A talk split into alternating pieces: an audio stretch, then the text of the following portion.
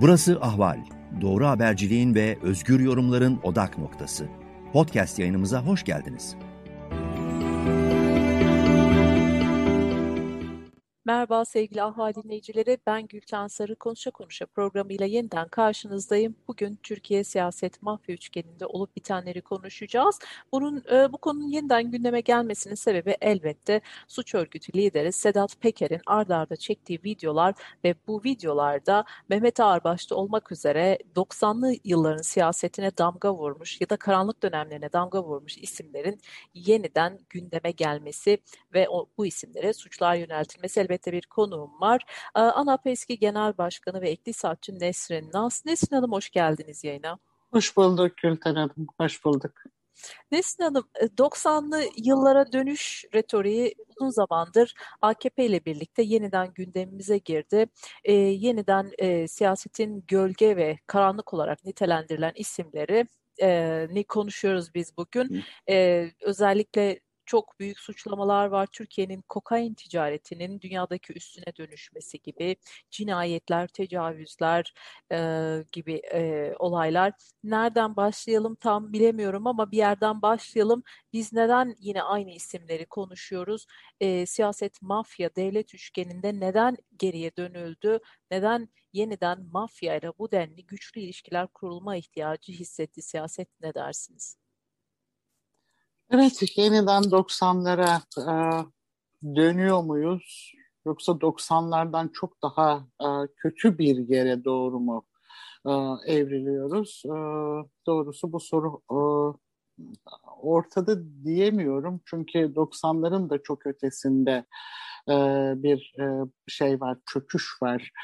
90'larda ee, iyi kötü e, bir devlet vardı, iyi kötü bir yargı vardı e, ve en azından e, o yıllardaki mafya, siyaset ve işte bürokrasi üçgenine karşı toplumda bir duyarlılık oluşturabilecek, bütün bunları yazabilen, bunların üzerine gidebilen, kısmen bağımsız, özgür diyebileceğimiz bir medya vardı ve aynı zamanda e, siyasi partilerin yani siyasetin dışında da e, başka bir devlet organizasyonu vardı. Hiçbir siyasi parti bütünüyle devlet organizasyonunun tepesine çökmüş. Ben devletim e, diyemiyordu.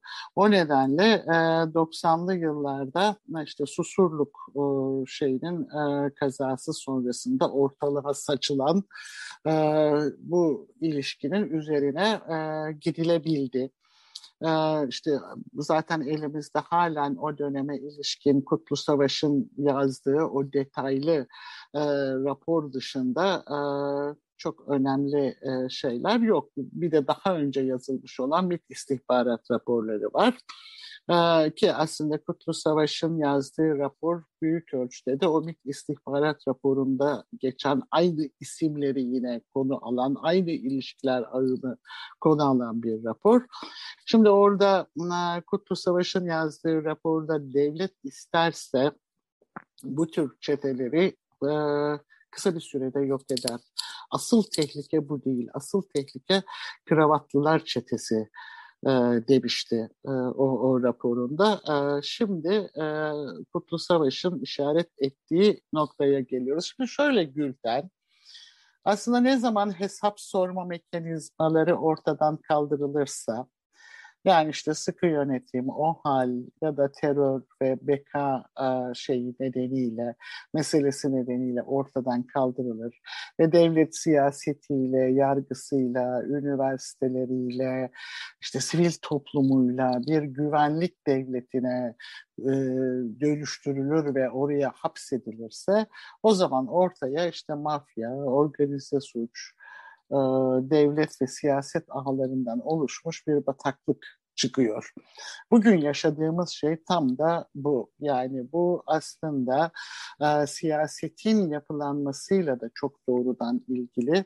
Şimdi tek kişide toplanan yetkiler ve o tek kişinin hesap sorma, tüm hesap sorma mekanizmalarından arındırılmış olması e, ve hiçbir şekilde siyasi faaliyetlerinden yürütmeye ilişkin yaptığı e, eylemlerden ve devletin başı olma sıfatıyla attığı adımlardan dolayı hiçbir şekilde hesap sorulamayan ve hiçbir konuda siyasi sorumluluk taşımayan ve siyasi sorumluluk taşımadığı bir şekilde e, işte yasalara anayasaya gerç edilmiş. Yani o bu değişiklikle bir, bir yapı kurduğunuz zaman işte ortada geride böyle bir şey kalıyor. Şimdi burada devletin başkanı ile yürütmenin başının birleştirilmesinden sonra sorumsuz ve siyasi sorumluluğu olmayan bir tarafta bir yapı var. Bu yapı dikkat edin hiçbir şekilde hiç kimseye, hiç kimse ona karşı konuşamıyor, hiçbir şekilde sorumluluk almıyor ve hiçbir şeyin hesabını e, vermiyor. İkincisi e, bu kişi aynı zamanda devletin başı olan kişi aynı zamanda bir siyasi partinin de başı olduğu için devletle yurttaş arasındaki ilişki devletle siyasi parti e, şeyleri, üyeleri arasındaki bir ilişkiye döndürülüyor ve bütün yurttaşlık ilişkisinin temelinde var olan eşitlik ilişkisi ortadan kaldırılıyor. Yani yurt, e, yurttaşların yasalar önündeki eşitlik ilkesi yok ediliyor. E, bu da ister istemez yani yasalar önünde eşit değilseniz e, zaten hesap falan soramıyorsunuz. Yani kimse de kendini size e, hesap vermekle yükümlü hissetmiyor. Üçüncüsü tabii e, e, anayasanın, yasanın ve normların dışında e, bir suç üretme, suç icat etme ve aslında geçenlerde İçişleri Bakanı'nın e, İmamoğlu'nun elleri arkasında e, olan işte şey türbe ziyareti e, ile ilgili yaptığı bir konuşmada bence suç demesi. Yani şeyi çok net bir şekilde gösteriyor. Çünkü bence suç ama ben izin vermeyeceğim dedi. Bu ne demek? Yani istediğimiz zaman biz herhangi bir eylemi suç olarak ilan edebiliriz. Ee, istemediğimiz zaman da e, suç olan yani evrensel kriterlere göre suç olan bir eylemi e, görmezden gelebiliriz. Şimdi tam da ee, bunun üzerine bu ilişkiler ortalığa saçılıyor. Dikkatinizi çekerim. Ve şu anda devleti yöneten, yönetmekle yükümlü, e, aslında sorumluluk, siyasi sorumluluk taşıyan insanların hiçbiri konuşmuyor. Sadece İçişleri Bakanı işte daha önce e, işte bu organize suç liderine e, bir şekilde koruma vermiş olan e, işte onun yaptığı mitingleri e, güvenliğini sağlamış olan e, İçişleri Bakanı e, organize suç lideri e, diyerek ve ona inananları, onun söylediklerini dinleyenleri de e, bir şekilde e, hakaretle susturmaya çalışarak olarak ve e, bu, bunun hesabını soran işte ana muhalefet genel başkanına da ne dedi? siyasi mafya, siyasetin mafyası diye bir karşı suçlama a, getirerek e, susturmaya çalışıyor. Şimdi e, bu bize şunu gösteriyor, a, keyfilik e, her şeyin e, önünde zaten şey olarak baktığınızda ekonomisi çökmüş bir ülkede e, yoksulluk ve yolsuzluk ortaya çıkıyor. Yoksulluk ve yoksulluk ortaya çıktığı zaman ister istemez bu şekilde e, kazanç imkanlarının cazibesi artıyor. Hukuku çökmüş bir ülke Öbür tarafta işte mafyayı ve organize çeteleri üretiyor. e, işte e, şeyi de e, bir bütün olarak baktığınızda dış politikası çökmüş bir ülkede ilişkilerini e, başka şeyler üzerinden kurmaya e, kalkıyor. E, yani işte doğrudan doğruya kredi mekanizmalarını bilmem neleri kullanamayınca e, daha e, şey yoldan, başka yollardan döviz kazandırıcı bir takım geçmişte bu altındı biliyorsunuz. yani, oldu. Şimdi öyle görünüyor ki e, kokain oldu gibi görünüyor. Çünkü binlerce ton Aa, kokainden bahsediliyor. Evet binlerce ton kokainden bahsediliyor. Ee, maalesef e, böyle bir noktaya geldik. Ee, yani şöyle söyleyeyim. E, yani bu figürlerin hiçbiri başta senin de söylediğin gibi yeni değil. Yani Sedat Peker de yeni değil. E, Çakıcı da yeni değil. E, işte Mehmet Ağar da yeni değil. E, devlet içinde devlet... bir savaş mı var Nesrin Hanım? Çünkü e, Valla hedef alınan isimlere bakıldığında işte Serhat Albayrak, Berat Albayrak yani Sedat Peker videolarında açık açık bu isimlere işaret ediyor. Ama diğer taraftan bakıldığında da işte Alaaddin Çakıcı rakip olarak görünüyor ama Bahçeli Alaaddin Çakıcı ile boy boy pozlar verip muteber bir siyasi figür ya da bir figür gibi sunmaya çalışıyor kamuoyuna.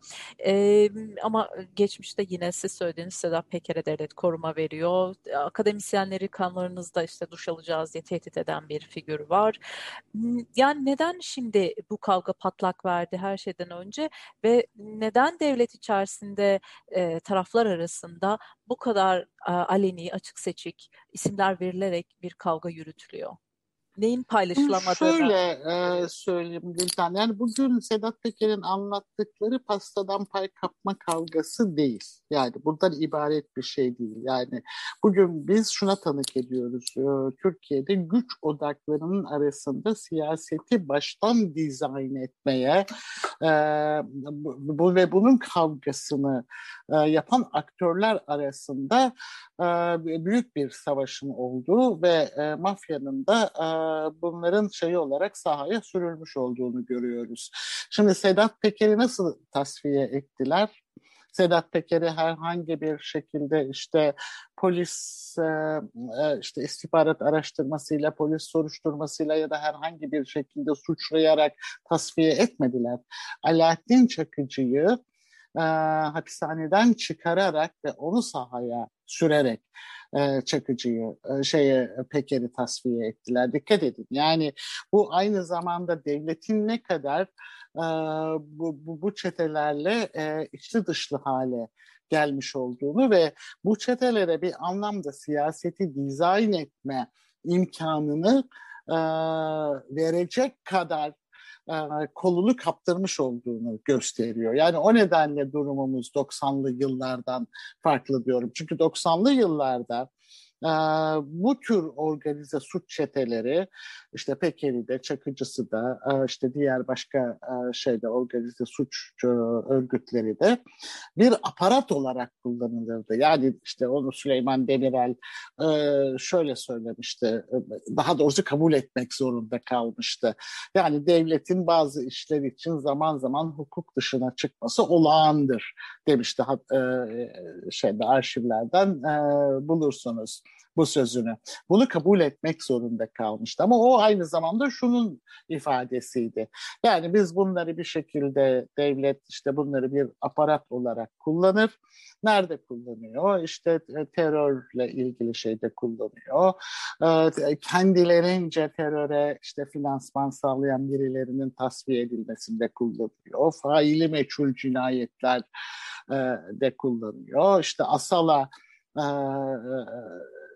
meselesinde kullanıyor. Sonra da tasfiye ediyor bunları. Şimdi Şimdi geldiğimiz yerde bunlar artık birer aparat değil. Bunlar devletin bizzat e, bir parçası haline gelmişler. Bunu çok açık olarak görüyoruz. Yani çünkü Sedat Peker'in faaliyetlerine baktığınızda işte Cumhurbaşkanı e, adına e, mitingler düzenleyen, değil mi? Biriydi. İşte ona en e, iyi iş adamı ödülleri veriliyordu. E, herkes onun davetlerine kendisi de söylüyor zaten koşa koşa geliyorlardı diyor.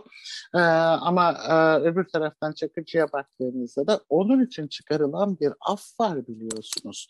Ve o afla da yetinilmedi. Daha sonra Çakıcı e, işte tehditkar mektuplarla e, Kemal Kılıçdaroğlu'nu hedef alıp e, bu, bu, bu, yani kendisine herhangi bir şey söylenmeyeceğini, herhangi bir şekilde e, bunun bir cezası olmayacağını e, bildiği için e, rahatlıkla e, işte bu bu tehditkar mektupları yazabildi.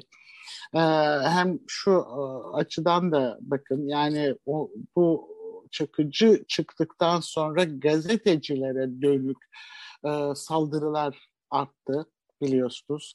Ve bu saldırıların e, nasıl olduğuna e, baktığınız zaman önce bir partinin işte evet. genel başkan yardımcısının e, tehditleri başlıyor. Daha sonra işte bir iki gün içinde o tehdit ettiği ve hedefe koyduğu gazeteci sokakta birilerinin saldırısına uğruyor. Ya işte da işini kaybediyor. Ben, işini kaybetme aşamasını geçti Türkiye. Yani şimdi e, doğrudan doğruya fiziki saldırı.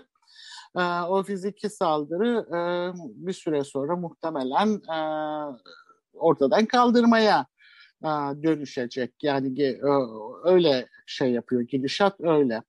E, şimdi e, bu işte Türkiye'de artık işte devletin bir anlamda bütünüyle içe doğru çökmüş olduğunu gösteriyor. O nedenle durumun ben çok vahim olduğunu düşünüyorum. Öyle bir öyle bir noktada ki işte yani normal bir siyasi ortam ya da normal bir e, siyasi yarışın bundan sonra e, bütün imkanlarının da m, çok ciddi bir şekilde e, ortadan e, kalktığını ve muhalefetin bunu görmesi gerektiğini e, düşünüyorum. Benim bakışım bu. Peki Nesin Hanım, e, bir de e, yine Sedat Peker'in videosunda altını çizdiği ilginç bir nokta var. FETÖ suçlamasının e, aslında e, FETÖ ile ilgili olmasa bile insanları e, ya da iş insanlarını, siyasi siyasetçileri nasıl yok etme mekanizmasına dönüştürüldüğü. Bunun için de Azeri iş insanı Mübariz Masimov örnek veriyor. İşte Mehmet Ağar'ın onu zaten e, Gülen'le tanıştırdığını, götürdüğünü e, söylüyor. Ardından da Masimov'un mallarına çökülmek üzere e, FETÖ silahının kullanıldığını belirtiyor. E, buna ne diyeceksiniz? Yani e, bu da e, ilginç bir e, tespit olsa gerek.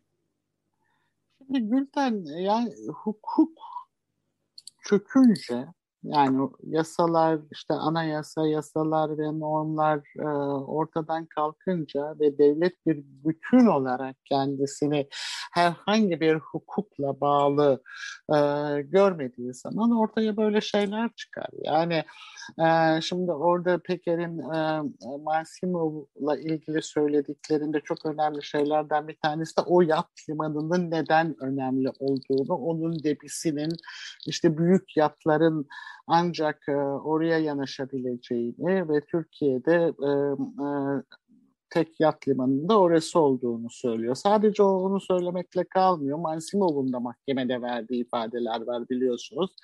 Kendisinin e, işte e, Fethullah Gülen'in yanına nasıl gittiğini, işte orada e, bir dolu iş adamıyla beraber o ziyarete zorla götürüldüğünü söylüyor.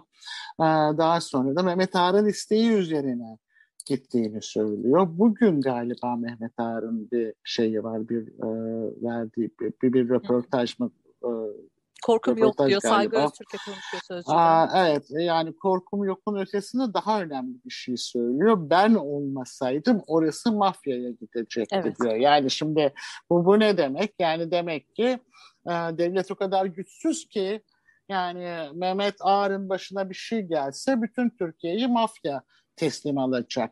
Ee, yani o olmasa işte devletin polisi, yargısı, işte jandarması bilmem nesi bütün bunlar aslında boşuna.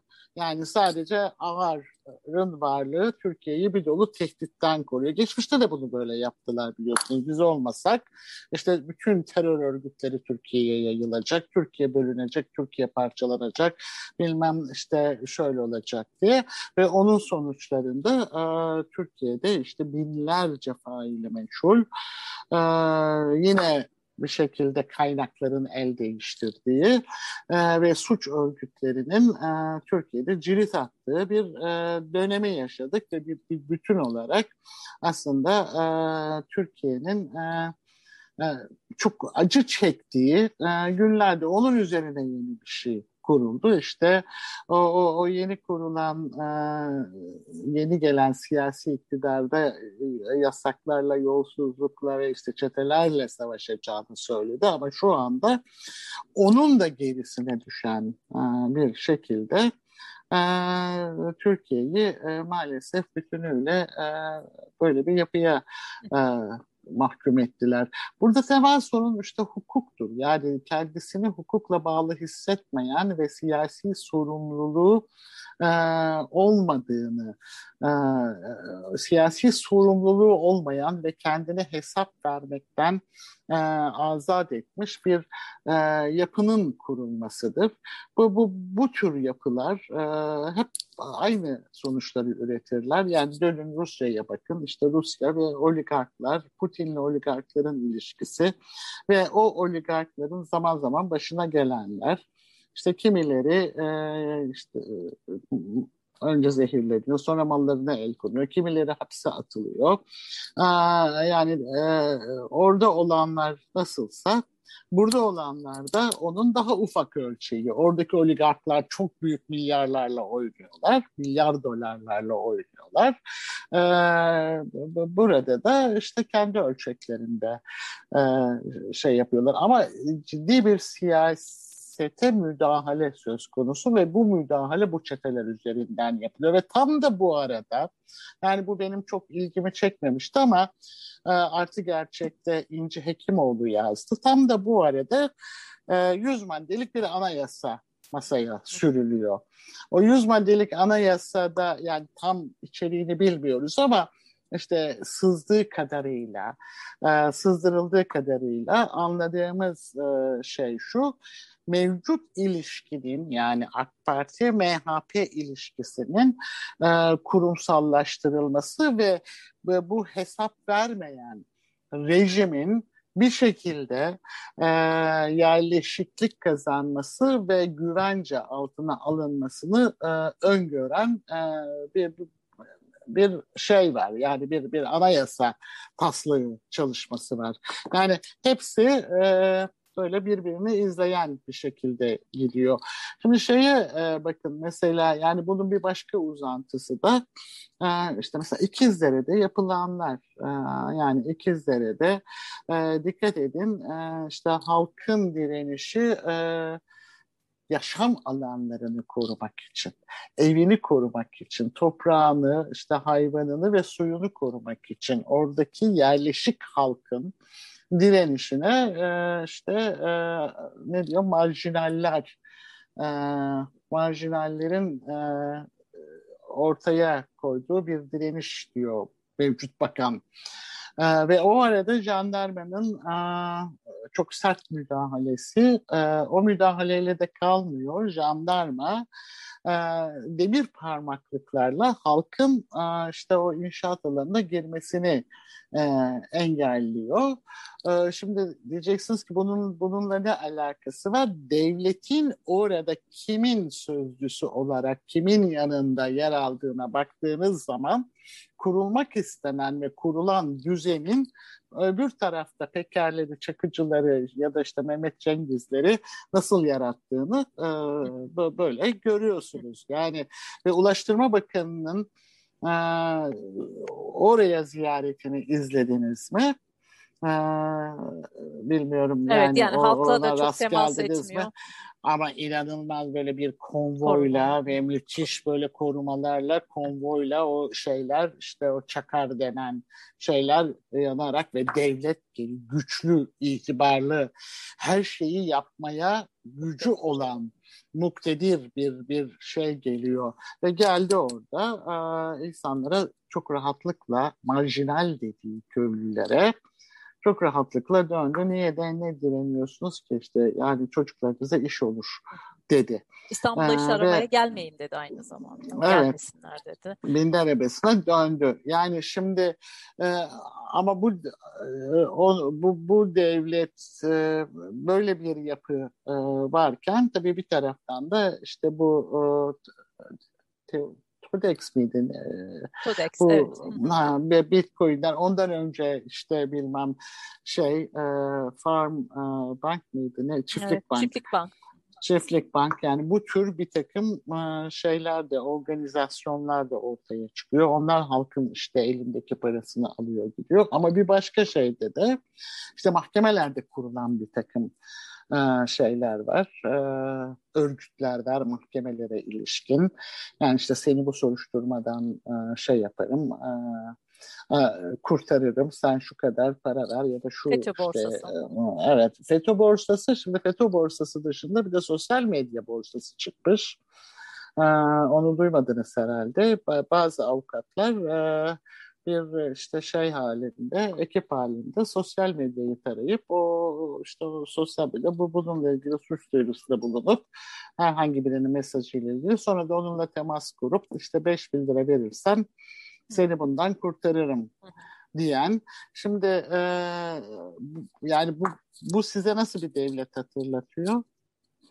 Yani hepsi birbiriyle bağlantılı. Yani, yani işte 128 milyar doların ortadan e, bir şekilde e, Merkez Bankası e, kasalarından e, şey yapması da çıkması da yok yok edilmesi de e, ve onu soranların suçlu ilan edilmesi de e, işte hepsi bizi getirdi e, buraya e, şey yaptı tıkladı. Peki iki ismi birazcık dikkat çekmek gerekiyor galiba. Bir tanesi zaten Mehmet Ağar 90'lı yıllardan beri hayatımızda ve dokunulamayan bir türlü isimlerden bir tanesi. Hiç hesap vermeyen isimlerden bir tanesi aynı zamanda Süleyman Soylu, Mehmet Ağar'ın oğlu bu kez AKP milletvekili Tolga Ağar, onunla da ilgili tecavüz cinayet iddiaları ortaya atılıyor. Cinayet e, ve tecavüz iddialarının ortaya atıldıktan sonra konuyla ilgili bölgeden bir general açıklama yapıyor. Sonra onun e, Tolga Ar'la fotoğrafları vesaire ortaya çıkıyor ama bir de tabii Süleyman Soylu faktörü var. Onun da bu yurt dışına kaçan suçlularla son zamanlarda boy boy fotoğrafları kamuoyuna yansıyor. Bu şekilde bir şekilde bugün Özgür Özel'in bir açıklaması vardı bununla ilgili. E, bu suçluların hemen hepsiyle e, fotoğrafları olduğunu belirtiyor ve suç işleme suç işleri bakanı e, olarak e, nitelendiriyor kendisini. Yani bu açıdan bakıldığında İçişleri Bakanlığı tarih, Türkiye tarihinde genel olarak e, nasıl bir role sahip? Yani bu yozlaşmada sanki yine işte ağırda aynı gelenekten geliyor. Özel bir yere sahip gibi bir e, görüntü ortaya çıkıyor Türkiye'de ne dersiniz? Ee, evet maalesef ee, çünkü bakın özellikle kolluk gücünün başında olan kişilerin bir süre sonra o, o kolluk gücünü kendi siyasi çıkarları doğrultusunda kullandıklarını geçmişte de gördük. Bugün de bunu fazlasıyla yaşıyoruz. Üstüne üstlük o kolluk gücünün herhangi yaptıklarıyla ilgili hiçbir şekilde sorumlu tutulamayacağına dair işte bir takım e, kararnameler de çıkarıldı biliyorsunuz. Yani polisin herhangi bir polisin ya da jandarmanın herhangi bir şeyde müdahalede silah kullanmasından tutun e, sadece bir e, şeyle e, şüphe üzerine bir e, işte sıradan vatandaşları öldürmesiyle ilgili artık hesap e, sorulamıyor. E, şeye bakıyorsunuz e, işte en son çıkan genelgede bundan sonra biz şu ana kadar e, polisin şiddetini ve e, polisin uygulamalarını yani nasıl söyleyeyim size yani hukuk dışı uygulamalarını ancak işte e, vatandaşların çektiği görüntülerle e, takip edebiliyorduk ve e, işte gözaltına alınanlar ya da gözaltında hırpalananları e, yine vatandaşların aracılığıyla öğrenebiliyorduk. Bir genelgeyle e, işte bu tür e, görüntü almalara da yasak getirildi ve onların da peşinen suçlu ilan edileceği söylendi. Şimdi e, şeyler e, geçmişte de böyleydi. E, yani genellikle siyasi iktidarlar İçişleri Bakanlığı'nı bir şekilde kendilerinin e, organize gücü olarak e, kullanma eğilimindedirler. Bu bütün aslında dünyada da böyledir.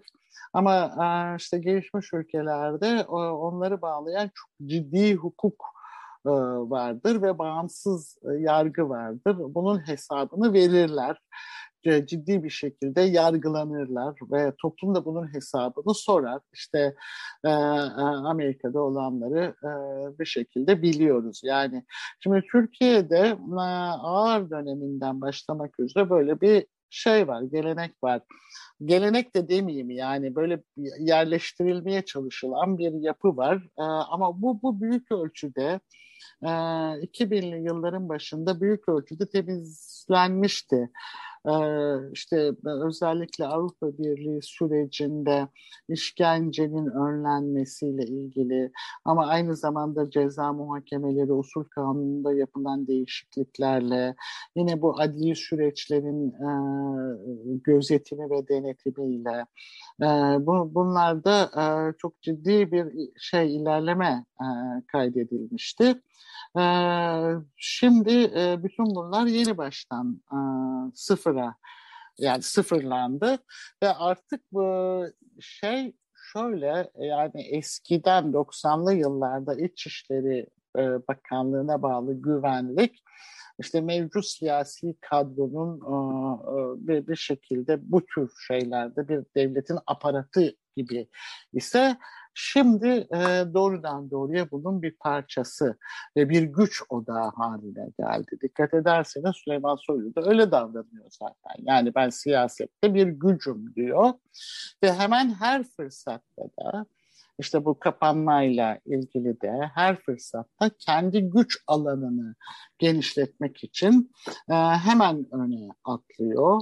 E, aslında Sağlık Bakanlığı'nın ya da yerel yönetimlerin yapması gereken e, işte sınırlamaları ve yasaklamaları çıkıyor. O işte yasaklıyor ve o arada tabii çok şey yani toplumu böyle alt üst eden e, hatalar da e, yapılıyor. İşte ne bileyim ben e, kırtasiyenin yasaklanması, ampul satışının yasaklanması, kadın pedinin yasaklanması, satışının yasaklanması gibi. E, şimdi e, Soylu bu anlamda biraz e, şey e, yani ilginç bir örnek. Şimdi Sedat Peker'de dikkat ederseniz herkese bir şey söylüyor. Soylu ile ilgili hiçbir şey söylemiyor.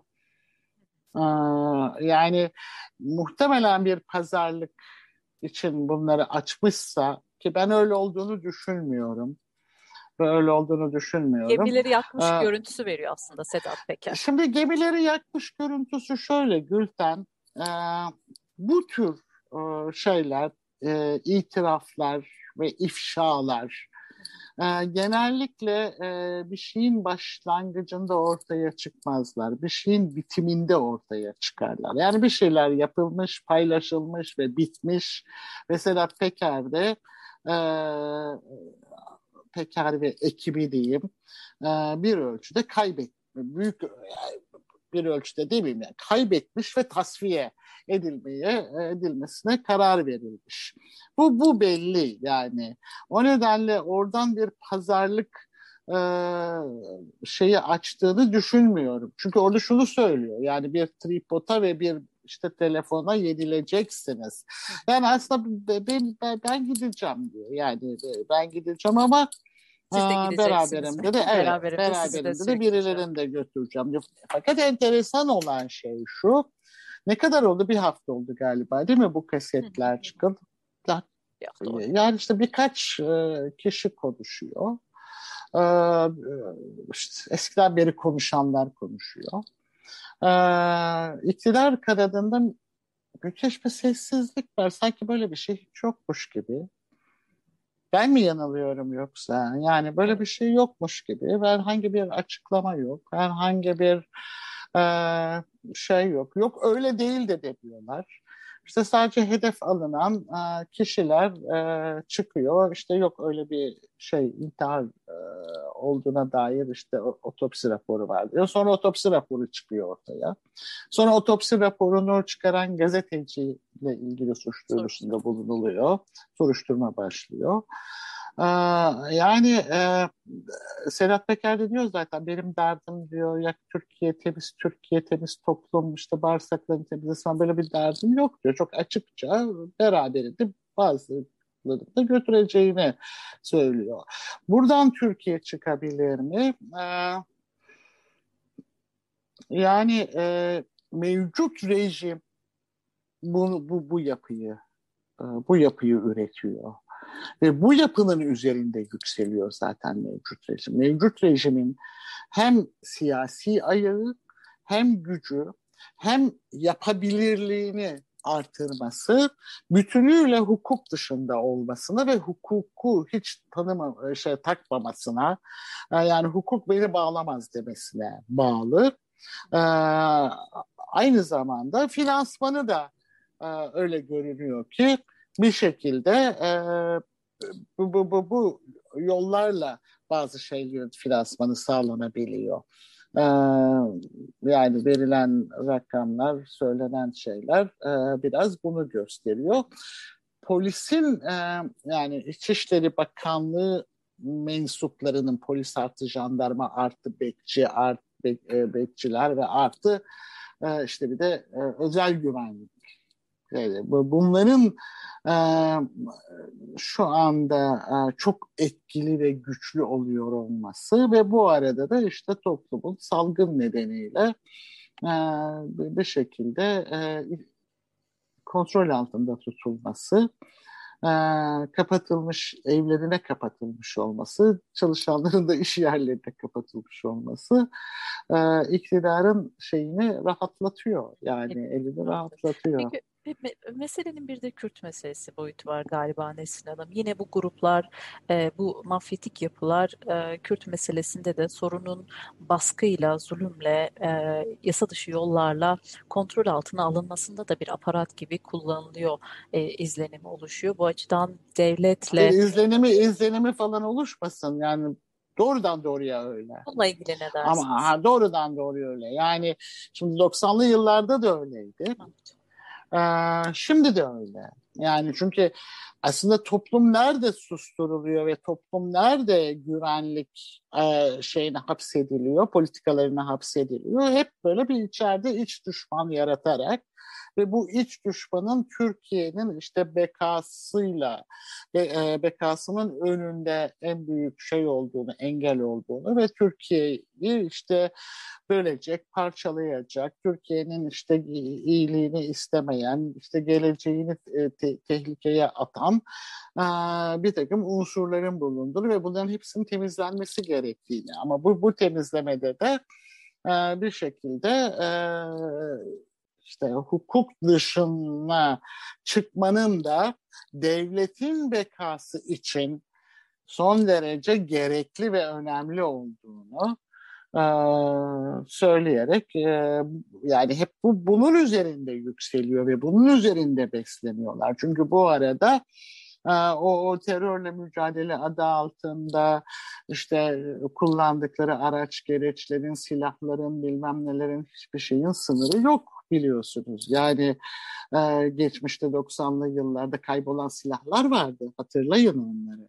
O kaybolan silahların e, nereye gittiği, kimlerin eline geçtiği e, belli olmadı. Hatta Demirel sonunda e, şöyle kapatma verdiysem ben verdim ne olacak diye kapatmak zorunda kalmıştı. Şimdi de benzer.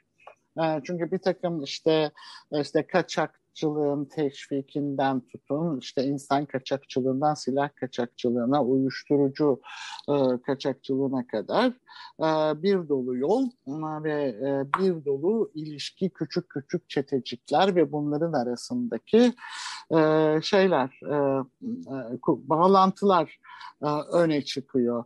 Ve korkarım yani işte bu ikizlerin de bana hatırlatır. Devlet artık şöyle bir devlet. Yani devlet vatandaşın, yurttaşın haklarını korumak için e, masada olan biri değil. Devlet tam da bunun tersi vatandaşı susturmak yasaklarla, e, soruşturmalarla vatandaşın sesini kesmek için gücünü kullanıp diğerlerine e, alan açan bir pozisyonda.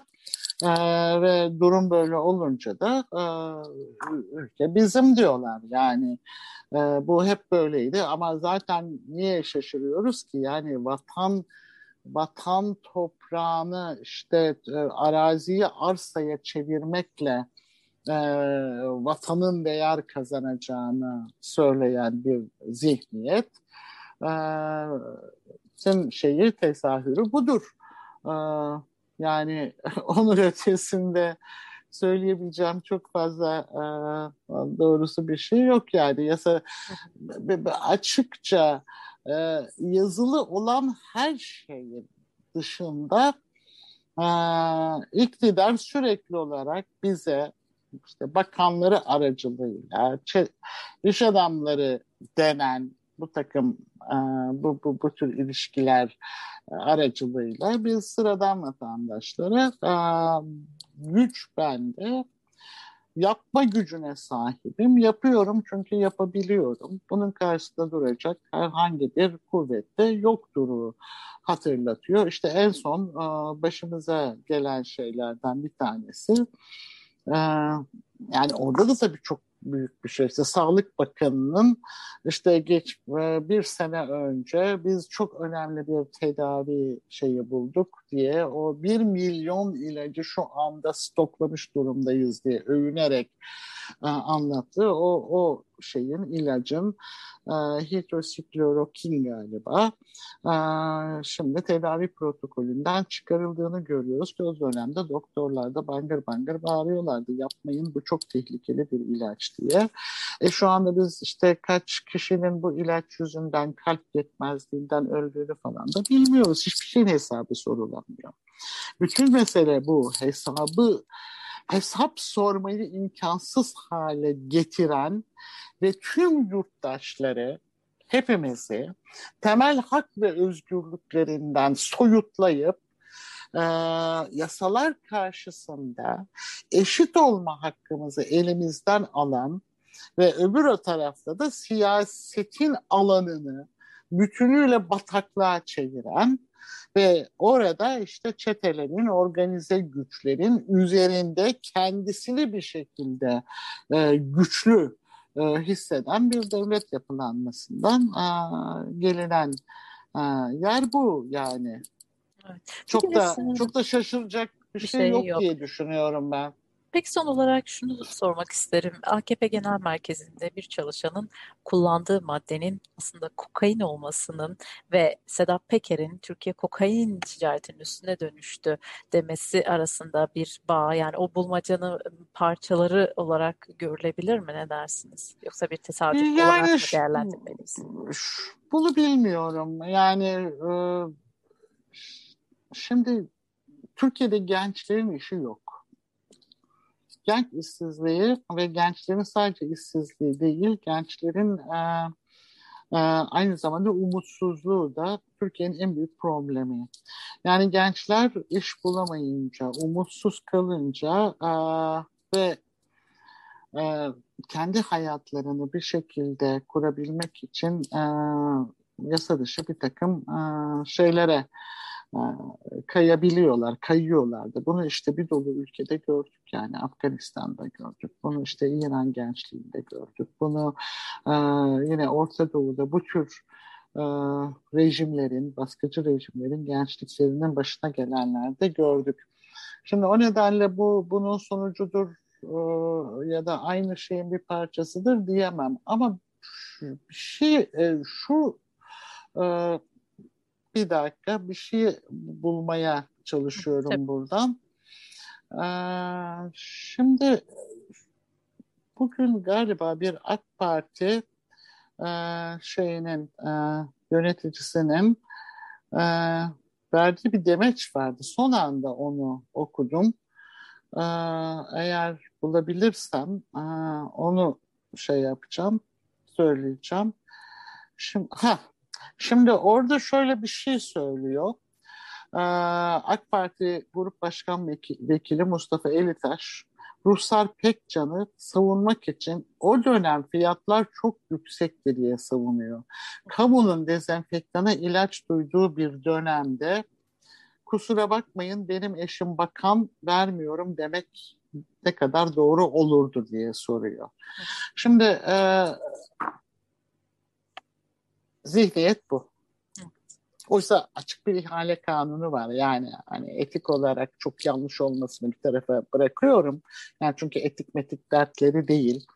Ee, ama çok açık bir ihale kanunu var ve o ihale kanununda bakanın yaptığı açık suç. Ama nasıl kurtuluyor? Yaptığı hizmetlerden dolayı teşekkür ederiz deniyor ve evine yollanıyor. Ve sonra çıkıyor bakın böyle diyor ki yani ver, benim eşim bakan vermiyorum diyemezdi diyor. O dönem fiyatlar zaten çok yüksekti diye savunuyor. Dün e, Ayşe Çavdar Duvar Gazetesi'nde yazdığı bir yazıda e, Mehmet Akif Ersoy'dan e, birkaç şey almıştı, dizi almıştı. Onlardan bir tanesi işte Osmanlı'nın son dönemi, Balkan Savaşları sırası. E, göster Allah'ım bu millet kurtulur tek mucize bir utanmak hissi ver gayip hazinenden bize diyor. Artık şey de yok yani. yani utanma duygusu da yok yani artık. Yasaları falan hiç e, takmıyorlar. Kendilerini tüm yasaların ve hukukun üstünde görüyorlar. Ee, ama utanma duyguları da yok. Yani işte Sedat Peker'in söylediği bakın bu, bu Türkiye'de e, aslında nasıl bir halde olduğumuzu gösteren en önemli şeylerden bir tanesi. Feyzi İşbaşarı'nın karakolda dövülmesi hadisesi. Ee, ama onun öncesinde diyor ki bir milletvekili geldi dedi ki diyor biz iki kişiyi kavga ettireceğiz. Onları işte şeye e, nezarete aldıracağız ve nezarette Fevzi iş başarını dövdüreceğiz. Sonra da diyormuş ki karakol amiri e, razı olmadı, ikna olmadı. Yani bunu söyleyen bir milletvekili. Düşünebiliyor musunuz yani düzeni? Ee, bunlar ancak film... Haklısın. Ha, evet ancak filmlerde olur falan filan diyorduk ama Türkiye uzun süre aslında böyle olduğunu hepimiz bir şekilde hissediyorduk bunun böyle olduğunu. Çünkü bakın nerede e, yolsuzluklar artmaya başlar, nerede işte hesap sormama ve şeffaflık e, şey, yani opaklık artar. E, orada e, bu tür ilişkiler e, şey olur e, böyle pıtrak gibi çoğalmaya ve ondan sonra da e, bütün şeyi e, yapıyı esir almaya, sistemi esir almaya başlar.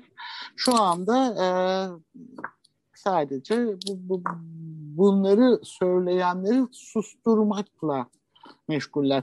Şimdi biz şunu yaşamadık mı Gülten? Onu da şey. Herhangi bir şey iktidarı ilgilendiren herhangi bir haber yazıldığında hemen işte ne geliyor? İşte yayın yasağı yayın geliyor.